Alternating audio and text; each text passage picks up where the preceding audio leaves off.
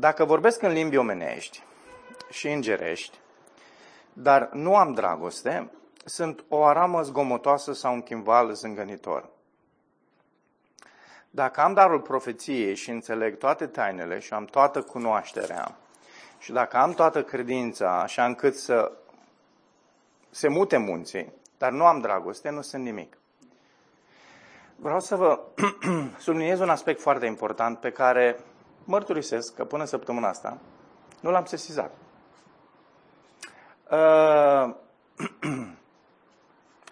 în capitolul 12 există două paragrafe ale, sau două succesiuni ale darurilor. Uh, iar în Romani, în Efeseni și în Romani, apar doar o parte dintre aceste daruri și foarte interesant, motivul pentru care apar doar o parte dintre aceste daruri este că Pavel în celelalte părți amintește despre darurile de lucrare, darurile de slujire. Însă, a doua parte a darurilor, a doua parte a acestei liste a darurilor, face referire la darurile, uh, uh, darurile uh, excepționale sau darurile care însoțeau uh, pe cei care uh, aduceau revelații din partea lui Dumnezeu în perioada aceea. Ok? Și o să, o să vedem de ce. E interesant că uh, capitolul 13, când începe, preia aceste patru, patru dintre ele, sunt cinci, dar preia patru dintre ele. Îl lasă pe cel al vindecărilor, deși E interesant că face referire chiar dacă mi-aș da trupul sau... Și poate să facă într-un fel referire și la acel dar al vindecărilor. Dar face referire la limbile îngerești, la, la vorbirea în limbi, mă scuzați, versetul 1, versetul 2, uh, uh, darul profeției, ok? Apoi, al treilea, darul cunoașterii, și cunoașterea avea de-a face cu această revelație specială care o primeai din partea lui Dumnezeu și pe care o transmiteai mai departe. Era pusă împreună tot timpul cu acest dar al profeției, că Dumnezeu îți revela cu privire la voia Lui și uh, erau acești profeți ai Noului Testament care transmiteau mai departe acest aspect al, al, uh, al uh, descoperirii divine. Și ele veneau tot timpul împreună. Dar nu întotdeauna erau împreună. Sunt, în faptele apostolilor poți să vezi lucrul acesta, că sunt unii care au acest dar al cunoașterii din partea lui Dumnezeu, dar nu știu dacă neapărat au darul profeției, ok? Pot să aibă, pot să nu aibă. Deci avem trei daruri și apoi vine următorul, vine darul uh, uh, credinței, era un dar special pe care Dumnezeu îl dădea. Nu, nu vorbește despre credință mântuitoare aici sau despre uh, o, o încredere pe care orice credincios trebuie să o, o, o exprime în viața lui și trebuie să o trăiască, ci vorbește despre un dar al credinței special pe care Dumnezeu uh, l-a dat în perioada aceea cu privire la uh, diverse aspecte care au ținut în mod special de evangelizare și de misiune. Ok? Acum, de ce, de ce uh, am vrut să uh, specific lucrul ăsta? Observați că ar fi putut să, să preia uh, Pavel și să zică, dar dacă aș învăța precum nu știu cine, dacă aș predica cum nu știu cine, dacă aș fi apostol până la margine, dar observați că nu folosește, nu, nu, spe, nu face specificație a acelor daruri, care sunt darurile de slujire, ci se referă la aceste daruri spectaculoase, miraculoase, care însoțeau pe, pe apostol și pe profeții Noului Testament, care erau date acelora care trebuia să fie autentificat mesajul lor și la ele face referire în 1 Corinteni 13 Pavel. Trebuie să subliniez aspectul ăsta, eu nu l-am subliniat niciodată. Niciodată n-am sesizat asta să văd această succesiune a celor patru daruri la care face referire Pavel aici și toate dintre ele încadrându-se în acele daruri speciale pe care le pune la sfârșitul capitolului uh, 12. Nu face referire la darul învățătorii, nu face referire la darul uh, predicării, nu face referire la darul apostoliei. În capitolul 13. Niciunul dintre ele nu apar. Adică, de ce nu apar? Pentru că ele sunt daruri de slujire. Și au fost daruri pe care, uh, cel al apostoliei și este darul de predicare, darul de învățare, pe care Dumnezeu îl, uh, de, de evanghelist, pe care Dumnezeu îl dă. Uh, e foarte important să subliniem aspectul acesta. Da, uh, darul vorbirii în limbi e un semn pentru necredincios. Uitați-vă în, în 1 Corinteni 14 cu 22. Spune, astfel limbile sunt un semn nu pentru credincioși, ci pentru necredincioși. În timp ce profeția nu este un semn pentru necredincioși, ci pentru credincioși. Foarte puțin fac referire la versetul acesta și mă întreb oare de ce. Tocmai pentru că au răstălmăcit scopul și uh, cred eu chiar uh, timpul acestui dar pe care Dumnezeu l-a lăsat pentru această biserică primară și nu numai. O perioadă uh, de după, care cred eu că în cele din urmă s-a stins, așa cum face specificația 1 Corinteni 13. Uh, uh, deschideți la 2 Corinteni, 12 cu 12 și nu e singurul pasaj, dar ăsta este unul dintre cele mai evidente semne și interesant, cele mai interesante uh, uh, uh, versete și interesant că iarăși Pavel îl discută în această în acest uh, dialog pe care îl are cu cei din Corint. Uitați-vă în versetul 12, din 2 Corinteni 12, spune semnele care arată că sunt un apostol au fost făcute între voi cu toată răbdarea, atât semne cât și fapte puternice și minuni. 2 Corinteni 12 cu 12. 2 Corinteni, ok? Semnele care arată că sunt un apostol. Deci există niște semne pe care Dumnezeu le-a dat ca să însoțească un apostol. Și nu doar un apostol, și un profet al Noului Testament. Și cred eu, și cred foarte mulți teologi, că aceste daruri miraculoase despre care vorbim în a doua parte a, a listei darurilor, erau darurile tocmai care însoțeau pe apostol și pe acești profeți al Noului Testament. De ce? Ca să autentifice mesajul pe care ei îl aveau din partea lui Dumnezeu. Dragilor, când venea un profet al Noului Testament și spunea, am primit din partea lui Dumnezeu un mesaj. Ok. Cum pot verifica mesajul ăla? Că nu există Noul Testament scris. Dumnezeu a făcut ca mesajul lor să fie însoțit de semne și observați, Pavel zice, și minuni că era darul acesta al vindecării, pe care Dumnezeu îl dădea și îl foloseau. Dar darul acesta al vindecării era un dar pe care ei îl foloseau în mod continuu. Se duceau într-un context și vindecau pe cineva. Da? Adică, ă, ă, că asta este paranteza asta, este discuția mea cu cei care susțin ca un darul vindecării, spun, ok, hai să mergem la Victor Babeș și vindecați pe toți care sunt de COVID acolo. Oh, nu, că Dumnezeu face ce... Păi, nu vorbim aici dacă Dumnezeu vindecă.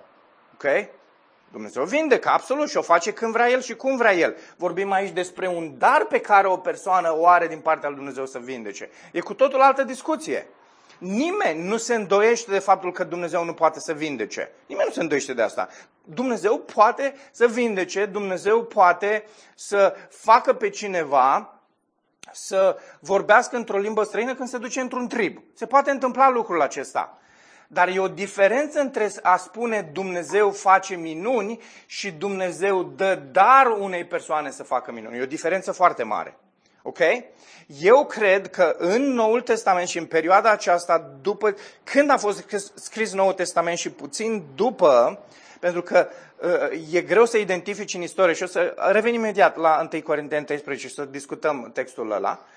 Uh, Dumnezeu a dat aceste daruri miraculoase și aceste semne ca să însoțească mesajul lor. Și ascultați, nu e pentru prima oară în istorie când se întâmplă lucrul acesta. Te duci în Exod, îl vezi pe Moise, care vine din partea lui Dumnezeu și spune că Dumnezeu m-a trimis ca să vă eliberez. Ok, de unde știm că te-a trimis Dumnezeu? Semne, minuni. Vine Ilie, zice, eu sunt trimis din partea lui Dumnezeu. Și zic, ok, și care, de unde știm că te-a trimis Dumnezeu? Și a început să facă semne. Okay? Și au fost acești doi profeți ai Vechiului Testament care sunt uh, tipare ale lui Hristos, care Hristos vine și face același lucru, zice, Dumnezeu m-a trimis. De unde știm că Dumnezeu te-a trimis? Face minuni. De aceea, problema unora din perioada lui Isus a zis, cum poate, dacă ar avea drac, să facă semnele pe care le face? Numai cineva care umblă cu Dumnezeu sau e trimis de la Dumnezeu, zic ei, poate să facă semnele acestea. Era evident pentru oameni că Isus este trimis din partea lui Dumnezeu. Și apoi vin apostolii și același tipar. Dumnezeu ne-a trimis, Isus ne-a trimis să trimitem, să aducem mesajul și să aducem voia Lui printre voi. De unde știm lucrul acesta? Și făceau semne. Acum, dragilor, noi astăzi, dacă mergem să facem evangelizare, uh, mergem cu cuvântul lui Dumnezeu, avem revelația completă a cuvântului lui Dumnezeu și mergem și facem evangelizare.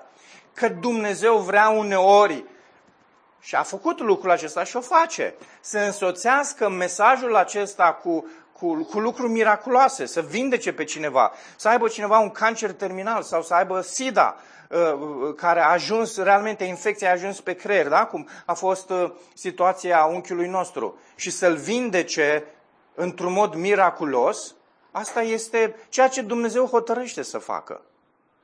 Și uh, uh, întărește mesajul Scripturii uh, alegând să facă anumite minuni. Dar ascultați, nu este un om care să se ducă să facă minunile acelea pentru care are darul, ci este Dumnezeu care face lucrul acela. Ascultați, e foarte important asta. Și atunci, biserica din Corint urmărea aceste, această vorbire în limbi, urmărea aceste daruri miraculoase. Ceea ce se întâmplă și în zilele noastre, că încă continuă unii să facă aspectele astea. Și Pavel zice, ascultați, nu despre asta e vorba. Nu, nu e vorba despre cine e cel mai tare dintre voi și cine are cel mai multă putere dintre voi și cine e cel mai superior dintre voi, cine are cea mai mare descoperire și cunoaștere și revelații noi. Nu despre asta e vorba, ci e vorba despre cine are dragoste. Da? Și după aceea începe și vorbește de la 4 până la 7, ceea ce am făcut în mesajul anterior, și descrie care este această natură a dragostei. Și ascultați, Pavel nu zice lucrul ăsta în mod direct, dar așa parcă auzi printre rânduri spunând parcă vă cam lipsesc lucrurile astea. General vorbind.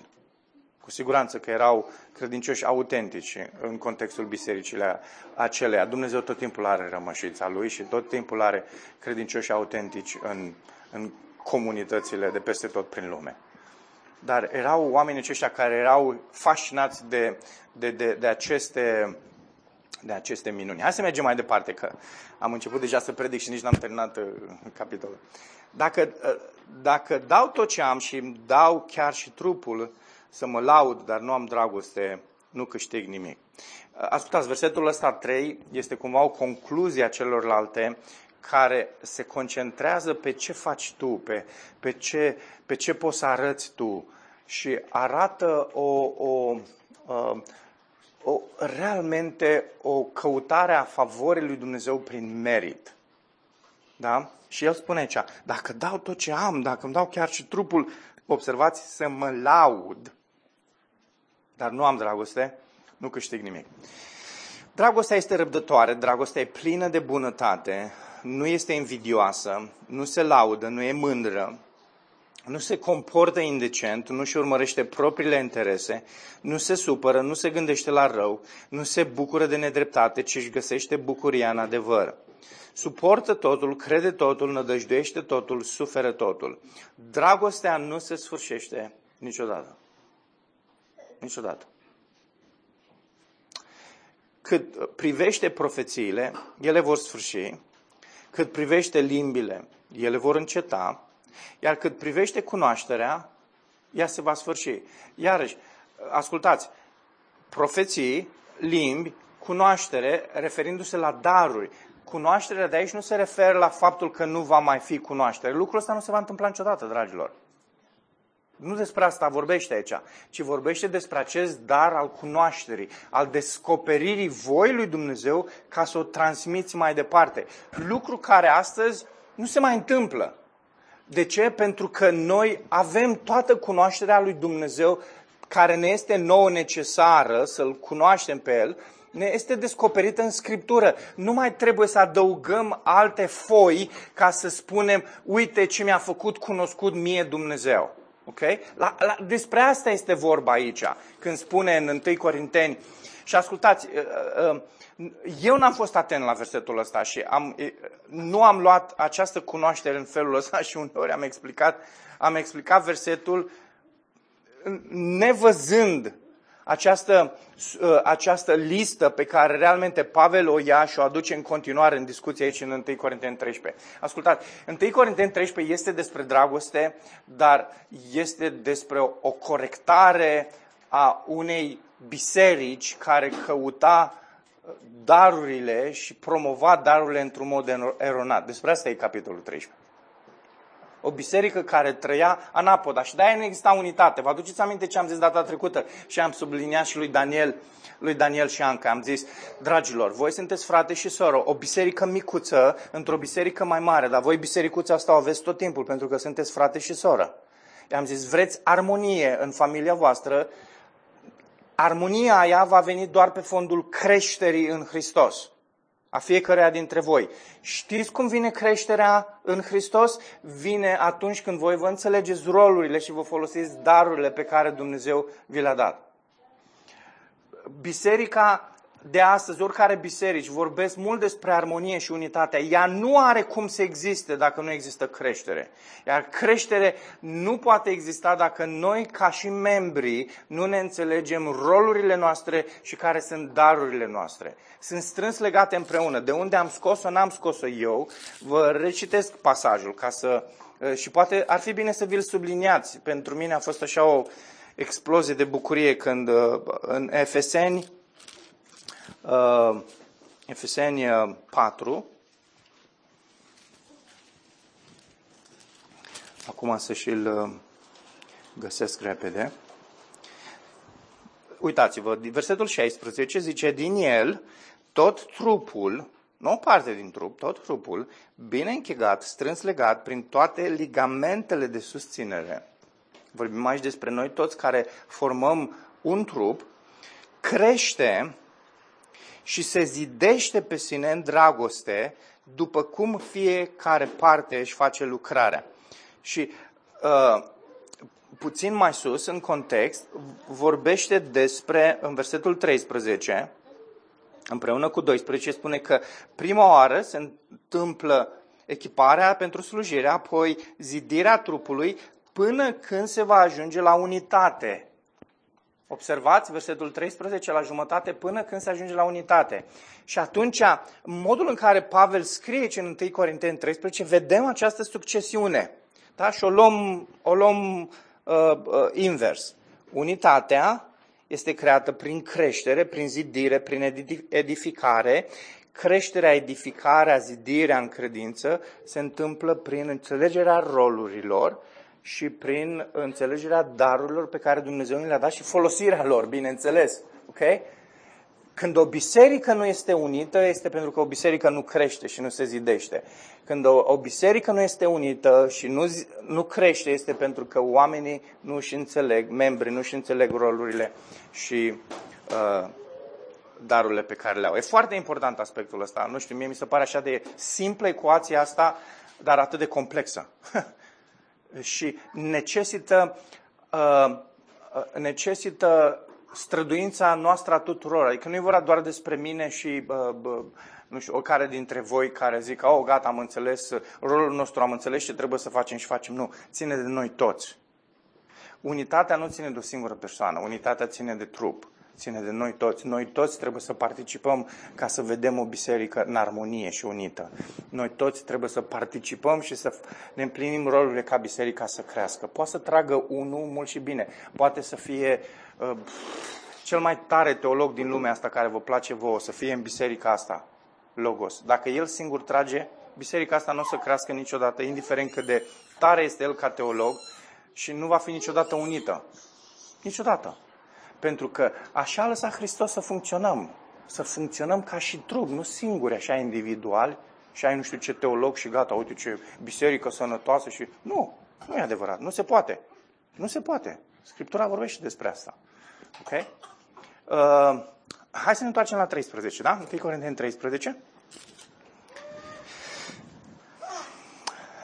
Dragostea nu se va sfârși niciodată. Profețiile Uh, cât privește profețiile, se vor sfârși, cât privește limbile, ele vor înceta, cât privește cunoașterea, ea se va sfârși. Ascultați, se face mult tantam pe cele trei verbe diferite. Sunt trei verbe diferite aici în greacă și uh, traducerile și în limba română și în limba engleză tot timpul încearcă să traducă, uh, să pună verbe diferite ca să exprime. Însă uh, nici nu mai știu ce teolog citeam și sunt de acord cu el. Eu cred că Pavel, de dragul poeziei și de dragul de a, de a face lucrurile să sune frumos, să nu repete același verb tot timpul, realmente, ales cât un verb diferit, doar ca să facă să, să sune mai frumos textul ăsta. Dacă ar fi zis, cât privește profețiile se vor sfârși, cât privește limbile se vor sfârși, cât privește cunoașterea se va sfârși, ar fi sunat așa. Dar în greacă a ales trei verbe diferite, tocmai ca să sune puțin mai frumos, să sune mai poezie. Și Pavel scrie frumos tot timpul. Căci cunoaștem în parte, profețim în parte, însă atunci când va veni ce este de săvârșit, ce este perfect, ceea ce există doar în parte se va sfârși. Când eram copil, vorbeam ca un copil, judecam ca un copil, gândeam ca un copil. Când am devenit adult, am terminat cu lucrurile copilărești. Acum vedem ca într-o reflexie din oglindă, însă atunci vom vedea față în față. Acum cunosc în parte, însă atunci voi cunoaște așa cum am fost și eu cunoscut. Acum, deci, rămân acestea trei. Credința, nădejdea și dragostea, dar cea mai mare dintre ele este dragostea. Ok? Uh, Acum, textul ăsta este un text foarte, foarte, foarte disputat. Enorm de mult disputat. Uh, nu are importanță colosală, însă na, când citești un text, când studiezi un text, tot timpul zici, măi, aș vrea să am o înțelegere bună, corectă, uh, în raport cu celelalte pasaje pe care le avem în Scriptură și să fie o înțelegere uh, corectă a lui. Uh, și este o așteptare justă. Noi toți, tot timpul când citim Scriptura ne dorim să fim biblici și ne, ne dorim să înțelegem într-un mod corect pasajul acesta. Vă dau cele două mari poziții cu privire la textul acesta. Se numesc poziția cesaționistă și poziția continuaționistă.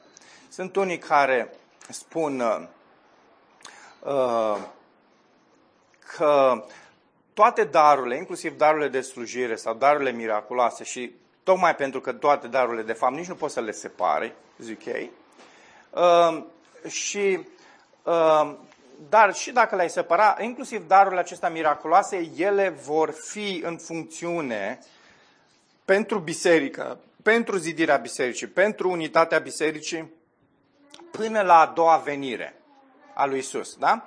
Și interpretează acest verset de aici, versetul 10, însă atunci când va veni ce este desăvârșit, ceea ce există doar în parte se va sfârși. Și ei se referă la această, ce este desăvârșit, se referă la al doilea advent, la acea, acel moment în care Isus va veni a doua oară și în momentul acela se vor încheia toate aceste daruri. Ok? Asta este una dintre poziții. Uh, și vă prezint poziția mare pentru că în contextul oricărei dintre poziții mai sunt, unii spun unii spun, da, dar darul apostoliei, de exemplu, este încheiat, pentru că odată cu moartea tuturor apostolilor, darul acela a încheiat, însă sunt alții care spun, nu, chiar continuă darul apostoliei, însă pentru că nu mai, mă refer acum, deci nu fac referire la carismatici, la asta fac referire la oamenii care sunt cât de cât solizi în, în, în mare, în alte pasaje din Scriptură și oameni pe care unii dintre ei chiar îi respect, cum este Sam Storrs, de exemplu sau Grudem. Ehm, ei îți spun, nu, chiar există apostoli, însă nuanța apostolilor de astăzi este cea de misionar, de a merge în, în teritorii noi, așa cum făceau apostolii, însă nu mai există revelație specială pe care ei să o transmită pentru că avem revelație aici. Uh, ei zic, pot să aibă descoperiri personale din partea lui Dumnezeu, însă descoperirile acestea personale pe care Dumnezeu le face nu sunt normative, nu sunt regulă pentru toți credincioșii, sunt doar lucruri pe care Dumnezeu le cere lor individual. Ok? Ceea ce e corect. Cu aspectul acesta, eu sunt corect, eu cred în revelație specială. Cred că Dumnezeu poate, uh, poate să îți transmită voia lui cu privire, cred eu, doar, la, uh, doar în, în ceea ce privește evangelizarea și misiunea, pentru că toate revelațiile speciale din Noul Testament au de-a face cu plantare de biserică, cu evangelizare și misiune, nu au de-a face cu Uh, uh, ce căruță să-mi iau sau ce cal să-mi iau sau ce profesie să am sau cu cine să mă căsătoresc. Nicăieri revelația specială în Noul Testament are de face cu viața personală, are de face cu viața bisericii de misiune, de câștigare a sufletului pentru Hristos. Vă, sunt pasaje nenumărate, mai ales în faptele apostolilor. Și nu degeaba cred că se întâmplă așa lucrurile, pentru că revelația specială cred că slujește scopului istoriei răscumpărării lui Dumnezeu, în sensul în care Dumnezeu salvează alți oameni și în felul acesta cheamă într-un mod special pe unii oameni, făcându-le parte de revelație speciale către un anumit teritoriu sau către o anumită țară sau asta. Dar, vedeți, tocmai această descoperire specială pe care Dumnezeu o face nu devine normă pentru toți credincioșii. Adică nu toți credincioșii trebuie să meargă cu Claudia în India. Ok? Înțelegeți ce spun? E o chestie care se, care o, se leagă doar de ea și de ceea ce Dumnezeu i-a comunicat ei, i-a spus ei.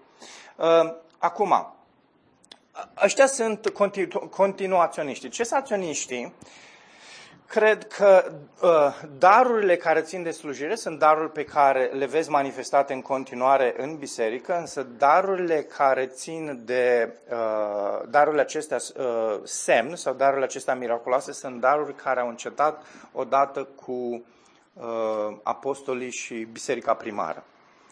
Uh, și ne referim aici la vorbirea în limbi, ne referim la profeții, la darul uh, cunoașterii, la darul credinței, la darul vindecărilor. Aceste daruri sunt daruri care au încetat. Uh, adică nu mai există oameni în contextul bisericii care să manifeste darurile acestea. Acum, uh, uh, aici sunt două direcții mari. Sunt uh, uh,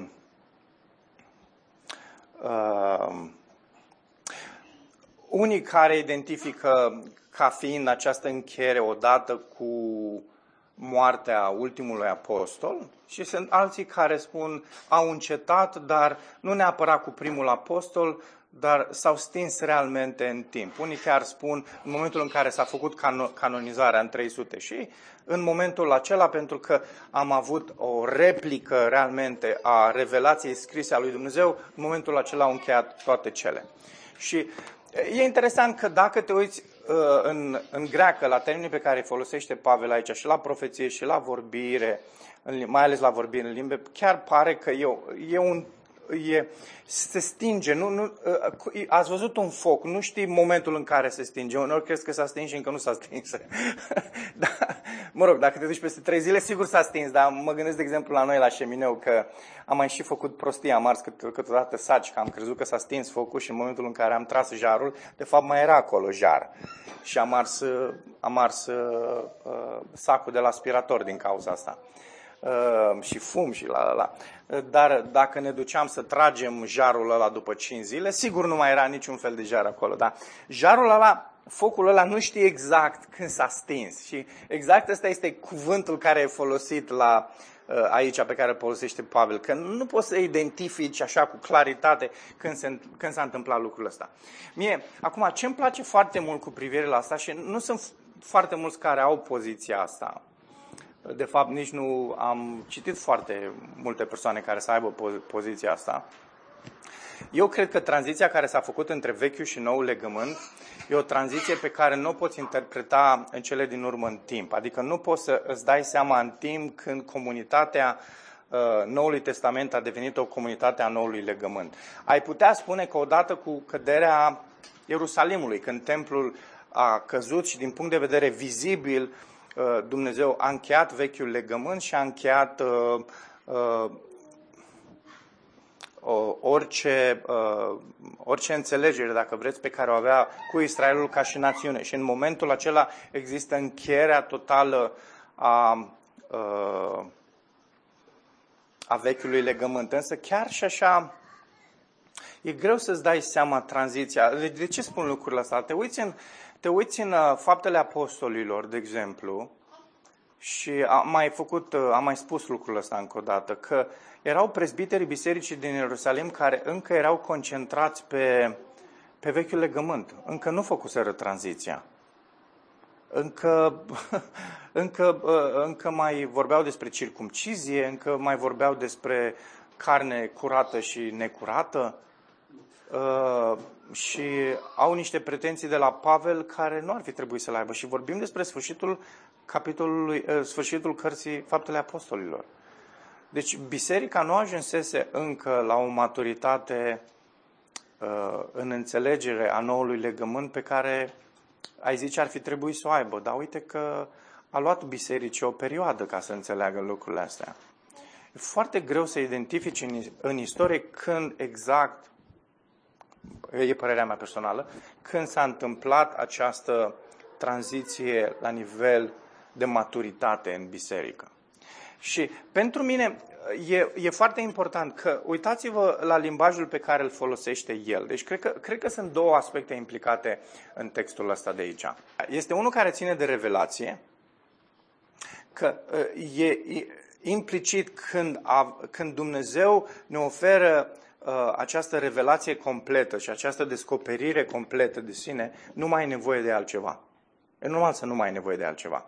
Dar apoi zice așa, e foarte interesant, zice, uitați în versetul 11, când eram copil, vorbeam ca un copil, judecam ca un copil, gândeam ca un copil, când am devenit adult am terminat cu lucrurile copilărești. Uitați-vă cum sună textul. Când eram copil, vorbeam ca un copil, judecam ca un copil, în sensul în care, așa sună Galateni dacă îl pui în textul de aici, în momentul în care eram în vechiul legământ, judecam în vechiul legământ, gândeam în vechiul legământ, aveam revelația vechiului legământ, însă în momentul în care am devenit adult, am înțeles uh, uh, legea lui Hristos, am înțeles lucrarea Duhului Sfânt și gândesc ca un om adult zice el, și am terminat, observați cum zice, am terminat-o cu lucrurile copilărești. Adică lucrurile alea care țineau de copilărie, de perioada aia în care eram copil, am terminat cu ele.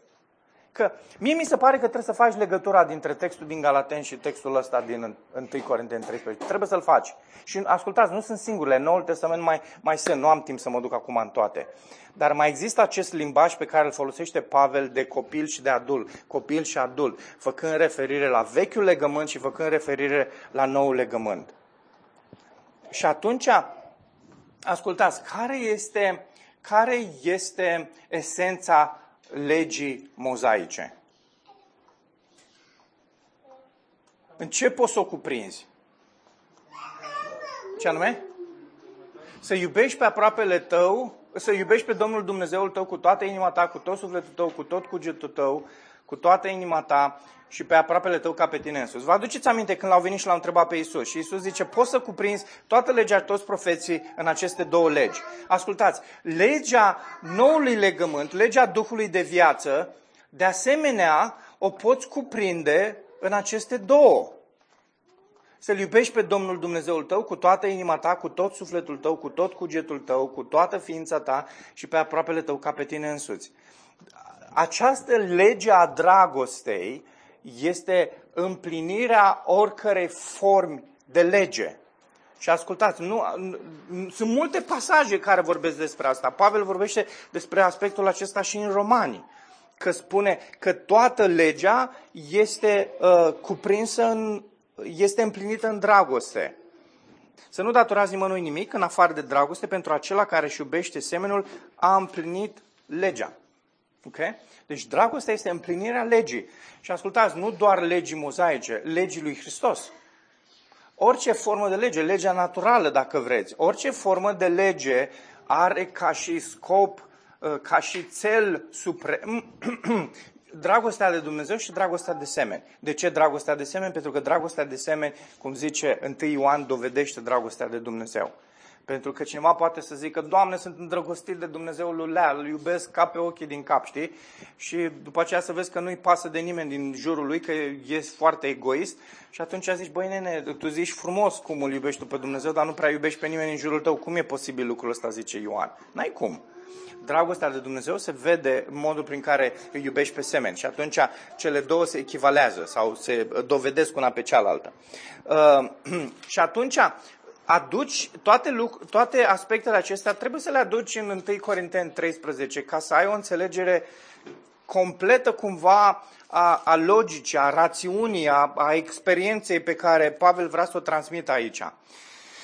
Uh, și atunci, profeția, vorbirea în limbi, cunoașterea, credința, vindecările, toate aceste daruri s-au încheiat odată cu momentul în care biserica a dispus de revelația totală din partea lui Dumnezeu în istoria răscumpărării și în momentul în care comunitatea a înțeles aspectul acesta, s-a maturizat în aspectul acesta al, al uh, noului legământ, al, al, al identității comunității noului legământ.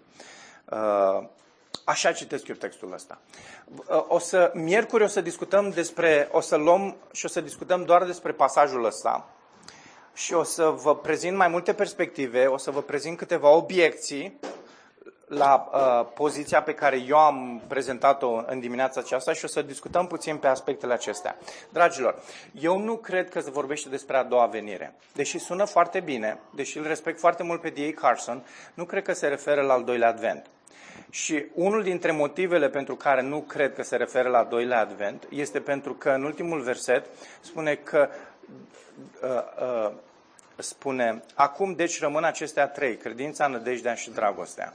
Ascultați, dacă făcea referire la a doua venire, nu, la a doua venire nu mai avem nevoie de speranță și nădejde.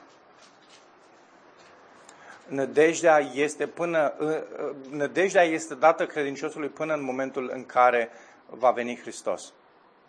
Uh, cred că în Romani, capitolul 12, spune că nă, cum poți să nădăjduiești în ceva în care este vizibil. Noi nădăjduim tocmai pentru că nu se vede. Uh, și în momentul în care Hristos vine doar pentru că îl vedem, pentru că îi vom da o îmbrățișare, pentru că îl vom săruta, că nu va conta COVID-ul atunci. Da, și dacă va fi COVID, îți dai măștile și îmbrățișezi pe Iisus. Doamne, ce moment superb. Uh, îți dai seama că uh, nu ai nevoie de nădejde. Și atunci, referire, la momentul la care face referire Pavel aici, sigur nu este la al doilea advent. N-are cum să fie.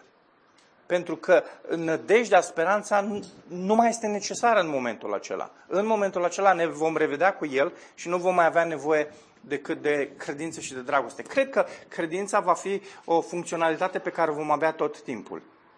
Uh, chiar și în cer, pentru că vor fi descoperiri noi și descoperirile acelea trebuie crezute. Dar va fi o, uh, o funcționalitate uh, care va avea doar funcția de da, cumva. Adică nu ai cum să zici, uh, nu, nu cred lucrul ăsta în cer. nu ai cum să nu te încrezi în Dumnezeu când Dumnezeu îți arată ceva despre, țin, despre sine, îți descopere ceva. Adică credința aia va avea doar posibilitatea de a crede, de a te încrede în Dumnezeu. Dar noi vom cunoaște lucruri noi în ceruri. Vom cunoaște lucruri noi. O veșnicie vom afla, veșnicie după veșnicie după veșnicie, vom descoperi lucruri noi despre Dumnezeu. Uh, ok. Dragilor, uh, este poate un pasaj uh, care pare să fie tehnic în, uh, în aspectele acestea ale lui aici și să intre în teologia lui și să sapi, însă are niște nuanțe foarte practice când te gândești la uh, contextul în care este scris. Uh, nu căutați să fiți voi mai special decât ceilalți. nu căutați, și când spun asta, nu căutați, uh, este tonul ăsta uh, de, de proclamare, așa, de predicare, dar mă includ și pe mine. Noi toți trebuie să fim smeriți.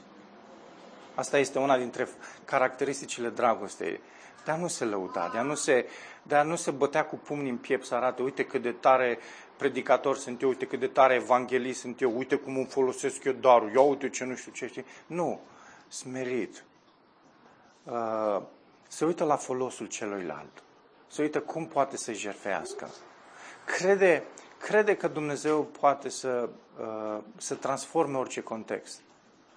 Păi, avem în biserică niște familii care trec prin probleme dificile. Cred că Dumnezeu poate să intervină. Știi? În felul acesta lucrează dragostea. În felul acesta lucrează dragostea. Știi? Și atunci, ascultați, pasajul ăsta poate atât de practic să fie pentru noi. Să ne gândim că chemarea pe care Dumnezeu ne face fiecare dintre noi este să fim altruiști, să jerfim pentru celălalt, să ne gândim cum pot să slujesc pe celălalt, cum pot să darurile pe care Dumnezeu mi le-a dat sau rolul pe care Dumnezeu m-a chemat să-l împlinesc. Cum pot să fac lucrul ăsta astfel încât să fie o binecuvântare pentru Naomi, pentru Betty, pentru Mihaela, pentru George? Cum pot să fiu o binecuvântare pentru Vale? Și te gândești în felul acesta. Cum pot să folosesc ceea ce Dumnezeu mi-a dat astfel încât să slujesc pe celălalt? Dragilor, nu suntem într-o competiție să arătăm care dintre noi este mai tare, care dintre noi mai duhovnicesc, mai spiritual. Asta nu înțelegea biserica din Corint. Și din cauza asta nu exista unitate în biserica aia. Dumnezeu ne face parte de daruri, noi toți le avem, indubitabil. Dacă ești credincios, ai dar. Nu ai cum. Asta zice Pavel. Dacă ești credincios, ai Duhul lui Dumnezeu, ești botezat, și o să vorbim despre botezul cu Duhul Sfânt, da? Ești botezat în Duhul lui Dumnezeu și pentru că ești botezat, pentru că ești botezat în Duhul Dumnezeu, ai primit cel puțin un dar. N-are cum. De ce? Pentru că ești, ești, ești membru, ești o membră în trupul lui Hristos și pentru că ești membră ai un rol, ai o funcție și ca funcția aia să, să se împlinească ai nevoie de un dar pe care să-l folosești. Și atunci ai cel puțin un dar. Eu cred că credincioșii au cel puțin două, trei daruri pe care trebuie să le folosească pentru binecuvântarea celorlalți. Ok? Și uh, uh, e un element pe care trebuie să-l înțelegem. Și noi trebuie să slujim pe ceilalți și să fim în felul acesta sau să arătăm o dragoste care este altruistă și se jerfește pentru binele uh, trupului și pentru binele celorlalți. Ok? Haideți să ne rugăm.